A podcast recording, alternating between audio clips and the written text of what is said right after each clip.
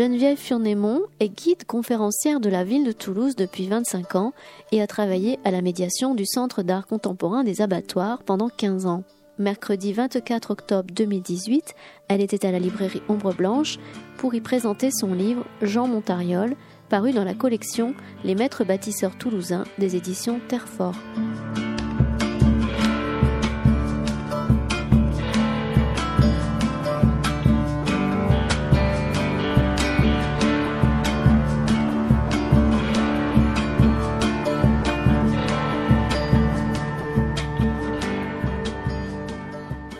Alors bonjour à tous. Merci de vous être euh, déplacés jusqu'à nous. J'aimerais bien que mon éditeur vienne près de moi aussi. Eh ben oui, moi. Qui? Moi. Moi. Oh, oh, oh. Bien, alors pour ceux d'entre vous qui ne me connaissent pas, je m'appelle Geneviève Furnémont. Je suis historienne de l'art et je suis l'auteur du texte de l'ouvrage. Et cet ouvrage fait partie d'une collection des éditions Terrefort. Et vous avez à l'entrée les deux premiers volumes sur Lévi Rebinte et sur Urbain Vitry, que certains d'entre vous ont déjà dû feuilleter. Donc c'est une collection qui a été imaginée et qui est suivie par Daniel Pavlovski, qui est juste à côté de nous et qui est donc l'éditeur. Et aujourd'hui, on a décidé de vous présenter une partie du travail de Montariol. Ce n'était pas le but de vous faire euh, une, une, conférence ex cathedra sur tout ce que Montariol a fait, mais de vous parler de ce qui est peut-être le plus symbolique de son travail, c'est-à-dire de la bibliothèque euh, municipale. Alors avant de vous parler de la bibliothèque municipale, je voulais aussi faire une toute petite introduction, pas très longue. Hein. C'est juste pour resituer deux ou trois choses, pour resituer les axes du travail de Jean Montariol, parce que le livre euh, parle un peu de tout cela, et pour parler éventuellement pendant quelques instants de l'art déco à Toulouse, parce que nous avons en général un peu de mal avec l'art déco, on fait des petits mélanges, donc c'est l'occasion de replacer tout ça dans le contexte. Alors ce que vous avez sous les yeux, c'est une partie d'un autre travail de Jean Montariol, c'est une partie du parc municipal des sports. Alors pour résumer un peu le travail de Jean Montariol, vous avez tous reconnu le projet de la bibliothèque. Pour euh, résumer, le travail de Jean Montariol, c'est un travail qui va s'articuler avec quatre axes principaux. Dans son architecture, il va avoir une réflexion sur l'histoire, au début du XXe siècle, on va un petit peu retravailler tout cela. Et donc, cette réflexion sur l'histoire, ça va entraîner ce que vous voyez là, c'est-à-dire certains projets qui vont prendre des allures monumentales ou des allures presque, on va dire, palatiales dans le cas de la bibliothèque municipale. Ensuite, pour d'autres projets dont on ne parlera pas aujourd'hui, mais que je tenais à vous signaler quand même, il y a un autre axe dans le travail de Jean Montariol, c'est toute la réflexion qu'il va faire sur l'industrialisation, c'est-à-dire l'utilisation de matériaux nouveaux, alors pas nouveaux dans l'histoire de l'architecture, mais il ne faut pas oublier qu'on est à Toulouse que c'est une petite ville de province, et qu'en général, quand on utilise quelque chose, on l'utilise 50 ans après les autres. Une fois ce préambule posé, on est effectivement dans la contemporanéité. il va utiliser le béton ou le ciment armé. La Bourse du Travail, vous le savez, elle est place Saint-Cernin.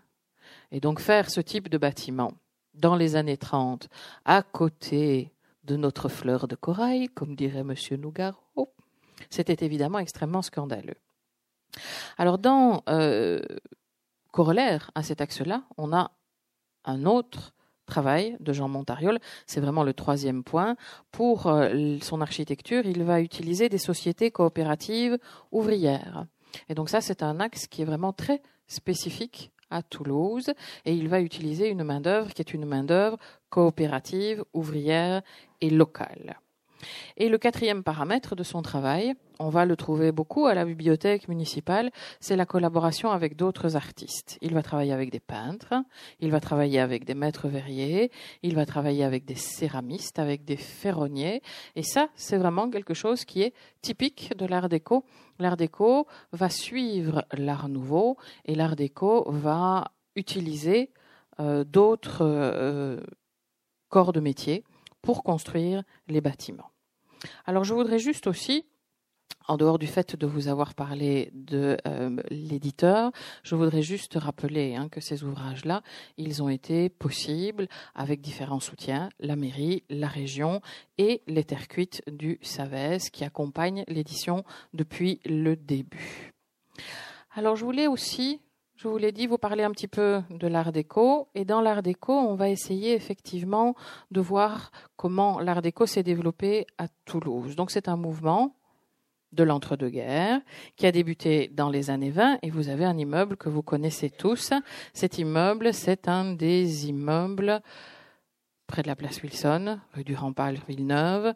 Ça fait partie de l'Art déco à Toulouse et ce sont ce qu'on appelle des immeubles paquebots. On comprend tout de suite pourquoi quand on le regarde de face. Ensuite, pardon, hop, on va enlever cette chose, si j'y arrive, voilà, hop.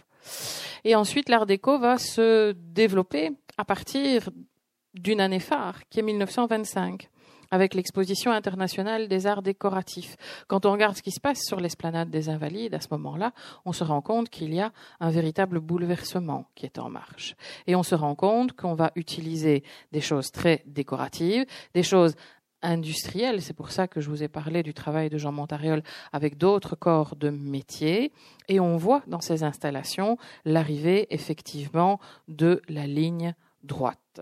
Cette exposition internationale va poser les bases de ce nouveau style et le développement de l'art déco va être stoppé par la Deuxième Guerre mondiale et on va quitter cet environnement qui est l'environnement des années folles. Et quand on regarde à nouveau ces pavillons-là, vous avez sous les yeux le pavillon de Christophe et de Baccarat qui a été construit donc sur l'esplanade des Invalides en 1925. On construirait ce type de bâtiment encore à l'heure actuelle dans le cadre d'une exposition internationale, ça nous apparaîtrait encore très moderne. Alors dans les caractéristiques de l'Art Nouveau, il y a une caractéristique qui est très très importante et que certains d'entre vous ont reconnu tout de suite, c'est ce qu'on appelle les bow windows. Donc ce sont des fenêtres très particulières qui avancent avec trois pans coupés. On en trouve pas mal à Toulouse et on en trouve beaucoup aussi dans des villes qui ont été rasées par la Première Guerre mondiale, ça va permettre à certaines villes d'avoir de l'art déco, notamment dans le nord de la France. Une autre des caractéristiques de l'art déco, et on va la retrouver aussi avec Jean Montariol, c'est l'utilisation de la ferronnerie, d'une ferronnerie qui va être utilisée avec de nouveau ses angles droits. L'art déco va utiliser beaucoup le béton, Jean Montariol ne fera pas exception, mais chez nous, on a quelque chose d'un peu particulier. L'Art déco va utiliser aussi ces lignes droites dans le vitrail, et chez nous, ça va donner naissance à une architecture qui va être réinvestie par l'intermédiaire de la brique, avec ce mouvement que l'on a dans certains bâtiments, c'est ce qu'on appelle le calpinage, et ce calpinage de briques va être une des spécificités de l'Art déco toulousain. Si les lignes en général sont droites, dans la ferronnerie, on peut trouver des courbes, des spirales. On peut trouver des vases de fleurs aussi, qui sont typiques de l'art déco. Et dans certaines fenêtres, pour corroborer cette esthétique un peu paquebot, on va effectivement aussi faire des fenêtres hublots. C'est le même immeuble que celui que je vous ai montré tout à l'heure. Hein. C'est celui du rempart Villeneuve qui se projette comme une proue de bateau et qui se termine par ces hublots. Je vais en rester là pour les généralités. On va se plonger un petit peu dans Toulouse Art déco et je voulais souligner, hein, le livre en parle, je voulais souligner que l'Art déco à Toulouse, c'est Étienne Billière. C'est une municipalité qui va se donner les moyens de ses rêves. Étienne Billière va avoir deux mandats successifs qui vont correspondre à cet entre-deux-guerres. Et ce sont des gens qui sont persuadés qu'ils peuvent donner une vie meilleure aux habitants de la ville. Donc c'est une période qui est socialiste, mais socialiste presque sous un angle romantique. Donc on veut apporter aux gens de la lumière, du savoir, des activités sportives, de la santé, un logement décent, et on va se donner les moyens de réaliser ce merveilleux projet. Alors pour réaliser ce projet, Étienne Billière a besoin d'une équipe, forcément, mais il a aussi besoin d'un architecte et c'est là que notre Jean Montariol va arriver. Jean Montariol est né à Toulouse en 1892. Il est né dans la maison de ses parents au bord du canal de Brienne. Il naît dans une famille d'entrepreneurs. La famille paternelle de Jean Montariol, ce sont des compagnons charpentiers. Et ces compagnons charpentiers, le père de Jean Montariol en fait partie, ont participé pour une bonne part à la construction des immeubles de la rue de Metz. Et d'ailleurs, Jean Montariol va vivre, adulte, avec sa deuxième épouse, dans un appartement de la rue de Metz. Il est formé aux beaux-arts à Toulouse, ce qui est assez logique. Et en 1911, déjà, il va obtenir un prix qui est le Grand Prix municipal. Il va évidemment être mobilisé pendant la guerre. Et après la guerre, il va poursuivre ses études et il est diplômé en 1922. Et à partir de là, il a fait une partie de sa formation à Paris, il revient s'installer à Toulouse en 1923, il va rentrer dans l'entreprise familiale, il va s'associer à son frère, Antonin, il passe à côté de cela un, concours pour devenir professeur, donc il a une activité aussi, on va dire, didactique par rapport à son travail. Et à partir de 1925, il va collaborer avec l'Office public d'HB et il va être nommé architecte de l'office HBM pour dix ans. Dans les faits, il le restera beaucoup plus longtemps. Il va devenir l'architecte de la ville. Il va signer ses projets avec ce titre d'architecte de la ville et il va travailler pendant toutes ces années-là et notamment à la bibliothèque municipale qui va devenir son projet peut-être le plus emblématique et c'est pour ça qu'on avait envie de vous en parler aujourd'hui. Alors quand on fait un ouvrage sur un architecte, en général, on a une carrière, une carrière qui est longue, qui est foisonnante. Ceux d'entre vous qui ont acheté les ouvrages sur les Virebent ou les Vitry, vous avez pu suivre une carrière, 40 ans, 50 ans, 60 ans de travail. Jean Montariol a vécu jusqu'en 1966, mais après la Deuxième Guerre mondiale, son travail va être essentiellement un travail sur le patrimoine sur la préservation du patrimoine et plutôt dans le Gers où il va venir habiter que à Toulouse. Donc on a une carrière qui est très très courte, une carrière qui est extrêmement fusionnelle avec Étienne Billière et avec la ville. Donc tout cela est concentré sur une quinzaine d'années, ce qui dans la carrière d'un architecte est assez rare. Alors on va se borner aujourd'hui à ce magnifique palais pour la pensée qu'est la bibliothèque municipale. Alors lorsqu'on va lui demander de travailler à la bibliothèque municipale, le lieu est évidemment idéal et le fond est très important. Alors pourquoi est-ce que le lieu est idéal? Parce que nous sommes dans le quartier universitaire, dans le quartier étudiant, et ça c'est depuis le Moyen Âge. Et ensuite, vous avez la bibliothèque universitaire qui n'est pas très très loin. Donc il va véritablement décider de faire, je vous l'ai dit, un palais pour la pensée et surtout un palais inondé de lumière. Même à l'heure actuelle, quand on rentre dans la salle de lecture de la bibliothèque municipale, on est encore stupéfait par cette lumière, par l'espace que l'on a à l'intérieur. Il a été beaucoup inspiré de la bibliothèque Carnegie de Reims, qui elle aussi a été reconstruite après la guerre. Donc on a trois corps de bâtiments en fait. C'est pas un seul bâtiment, c'est trois bâtiments. Un bâtiment d'entrée avec deux ailes en retour d'équerre. Derrière, la salle de lecture avec ses grandes ouvertures cintrées et la coupole. Et derrière encore, il y a le magasin. Le magasin qui va pouvoir effectivement renfermer des milliers, des centaines de milliers documents. Évidemment, Jean Montariol ne pouvait pas anticiper sur la numérisation à l'heure actuelle, mais il reste encore dans ce fond ancien des ouvrages superbes. Et quand on arrive ce côté palatial, il est absolument évident. Alors déjà de l'extérieur, on a plusieurs notions. On va retrouver le béton, mais vous avez aussi les parements de briques, c'est le petit clin d'œil régional que Montariol ne quittera jamais, et on a déjà l'intervention de corps de métiers différents, notamment les ferronneries que vous avez euh, dans les fenêtres, avec ces grandes couronnes de laurier et ces octogones. Voir les photos du chantier est assez intéressant aussi. parce qu'on se rend compte comment le bâtiment a été construit. On fait la grande salle de lecture, et puis on va construire juste devant les bâtiments d'accueil qui vont permettre à ce moment-là d'accueillir le public et qui ont été transformés en salle régionale à l'heure actuelle. On voit aussi qu'on est en train de travailler dès le départ au grand bas-relief qui court sur tout le bâtiment et ce sera peut-être une occasion pour vous de revenir à ces bas-reliefs et de les regarder attentivement. Je vais vous en montrer quelques-uns. Quand on regarde les dessins de Jean Montariol, les archives de Jean Montariol, on se rend compte aussi que tout cela est évidemment très très bien construit. Là, vous avez une coupe dans le bâtiment. On voit très bien à gauche le petit pavillon d'accueil. Ensuite, salle euh, d'accueil, salle de lecture et le magasin juste derrière. Si on enlève le système de fondation que vous avez vu sur le dessin précédent, on a vraiment les différents bâtiments les uns derrière les autres, reliés bien évidemment par des passages. Le projet est très ambitieux. Pour l'époque, on a quelque chose qui est hors de proportion. La salle de lecture, elle fait 52 mètres sur 21.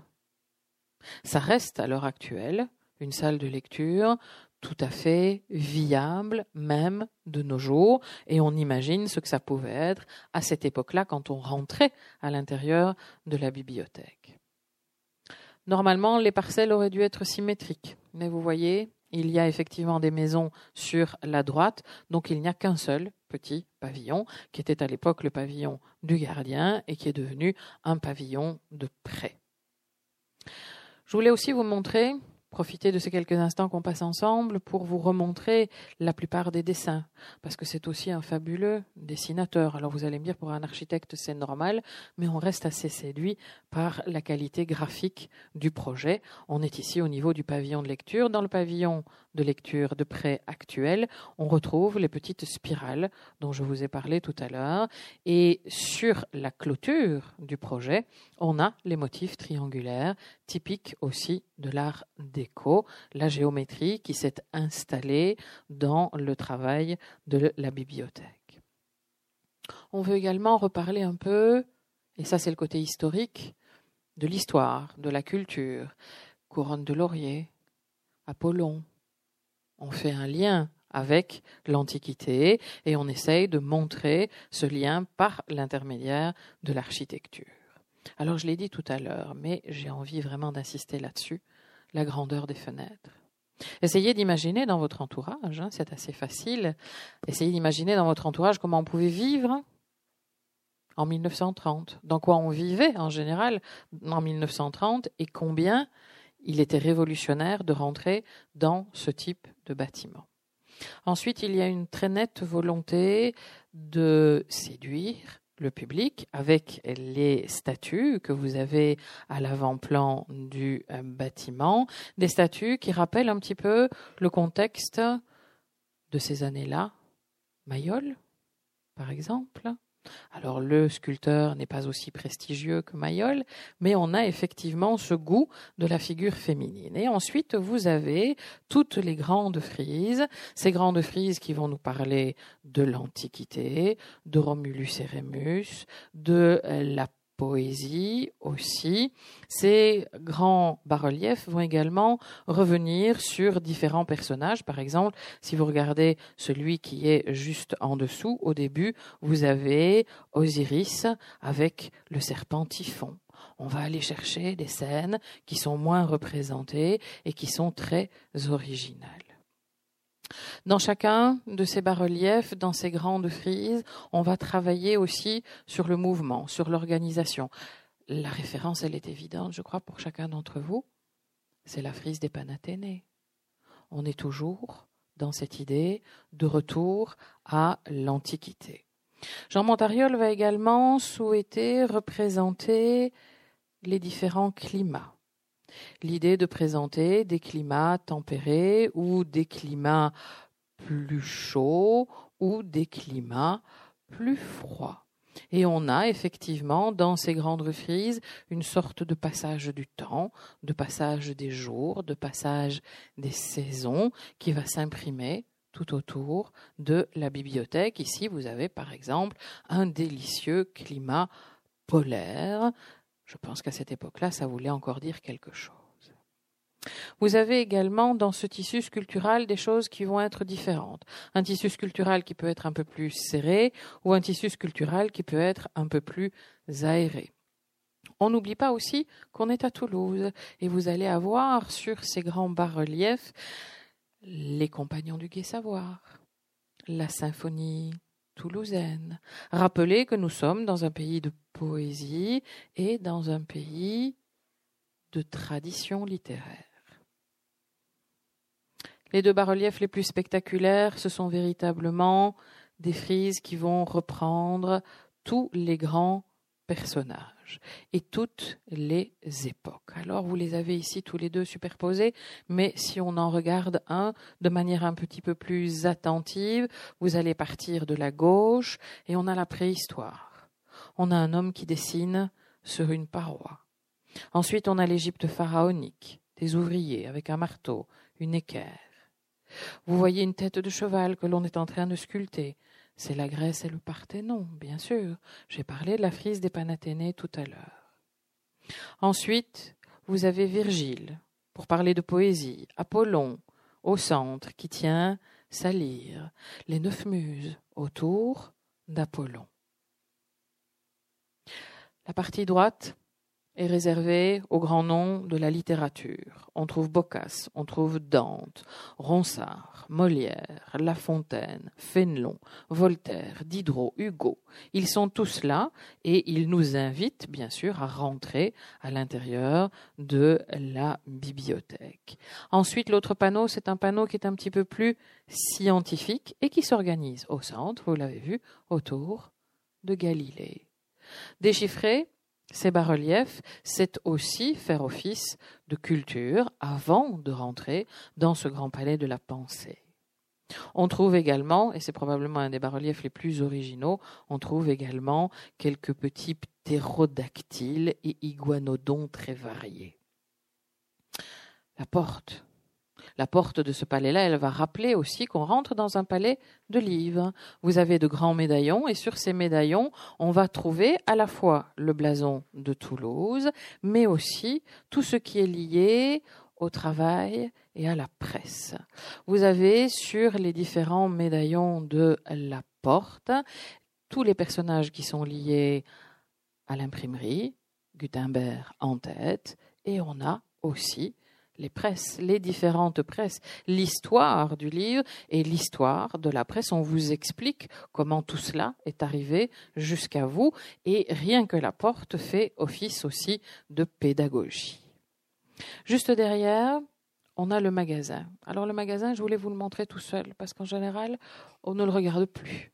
On ne le regarde plus comme un élément architectural à part entière. Il faut se mettre évidemment sur la rue Bellegarde. Dans la rue Bellegarde, on n'a pas beaucoup de recul, mais c'est un magasin immense dans lequel Jean Montariol avait prévu des rayonnages.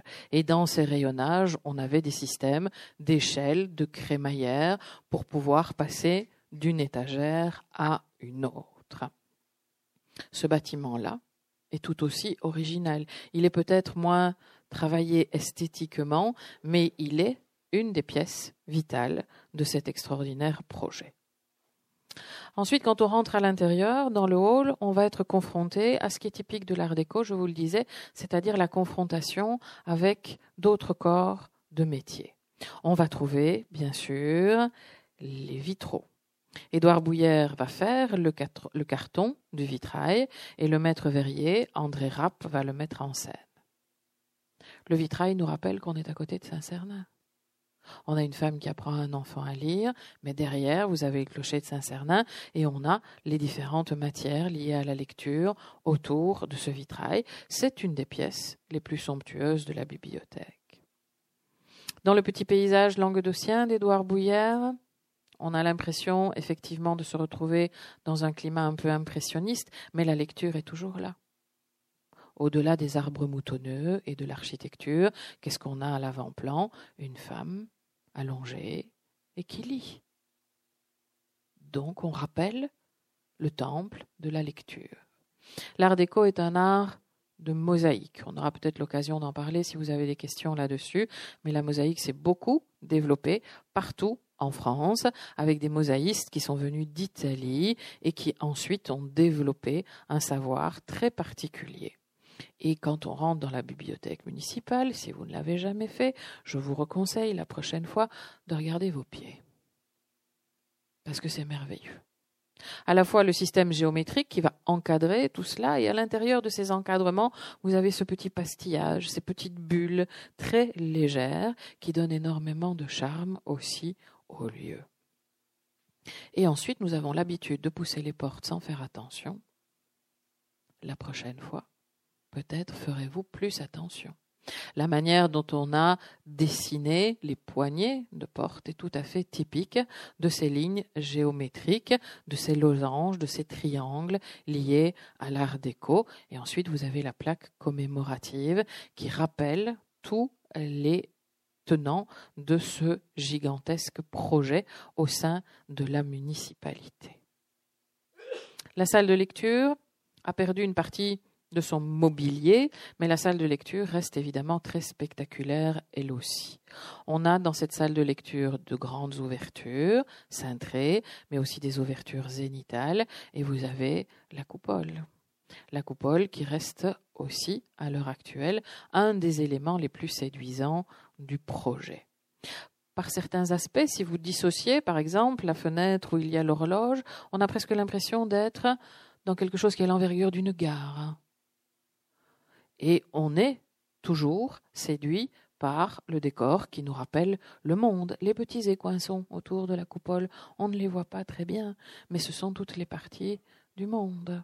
On a parlé d'histoire, on a parlé de typographie, on a parlé de lecture, mais on peut aussi parler de géographie.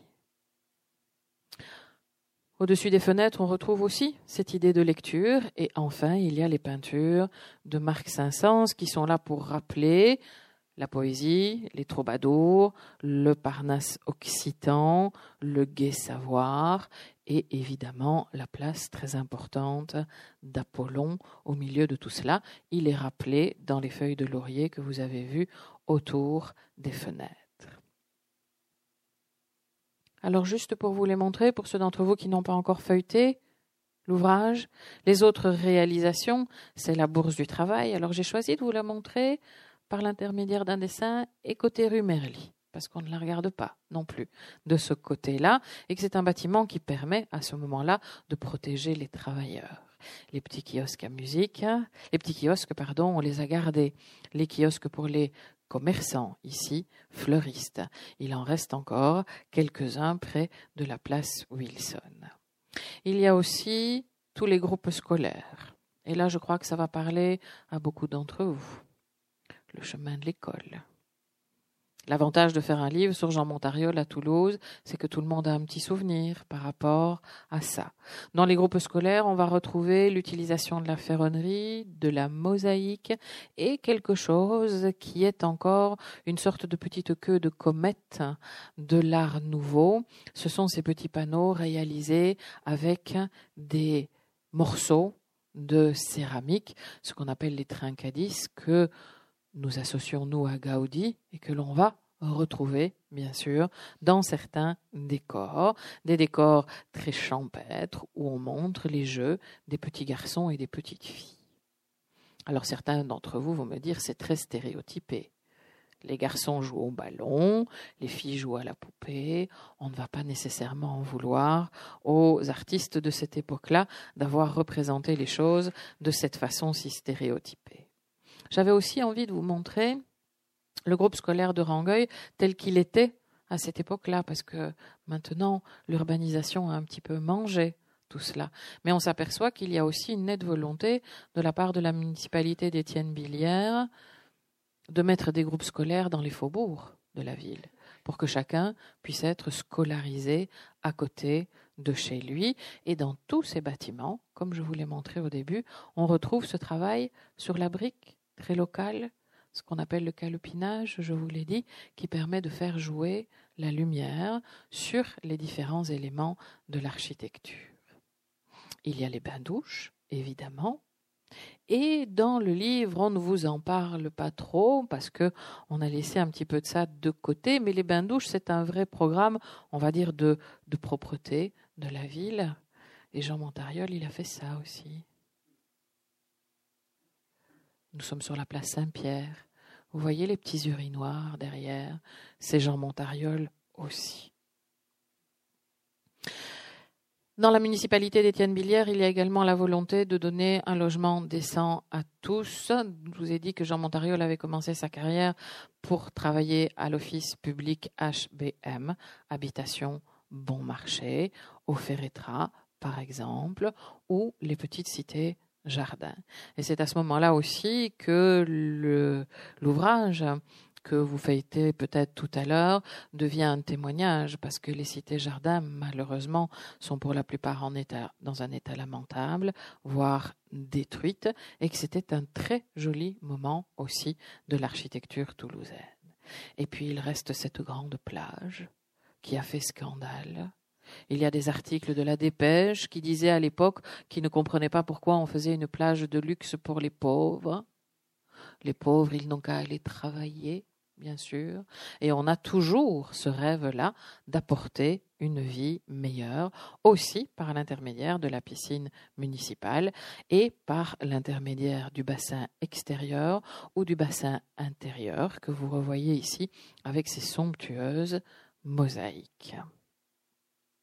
Dans ce parc municipal des sports, derrière la piscine, vous voyez qu'elle était déjà très fréquentée à l'époque.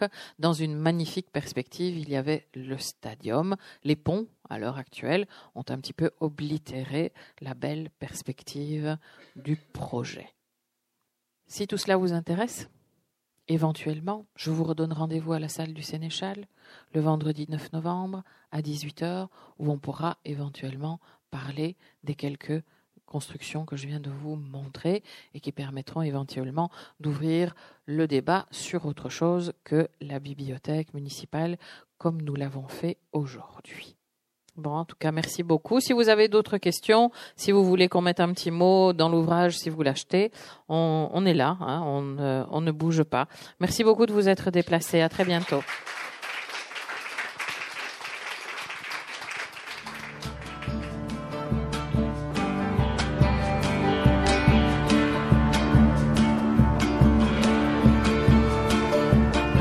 C'était Geneviève Furnémont pour son livre Jean Montariol, publié dans la collection Les maîtres bâtisseurs toulousains des éditions Terrefort, à la librairie Ombre Blanche, mercredi 24 octobre 2018.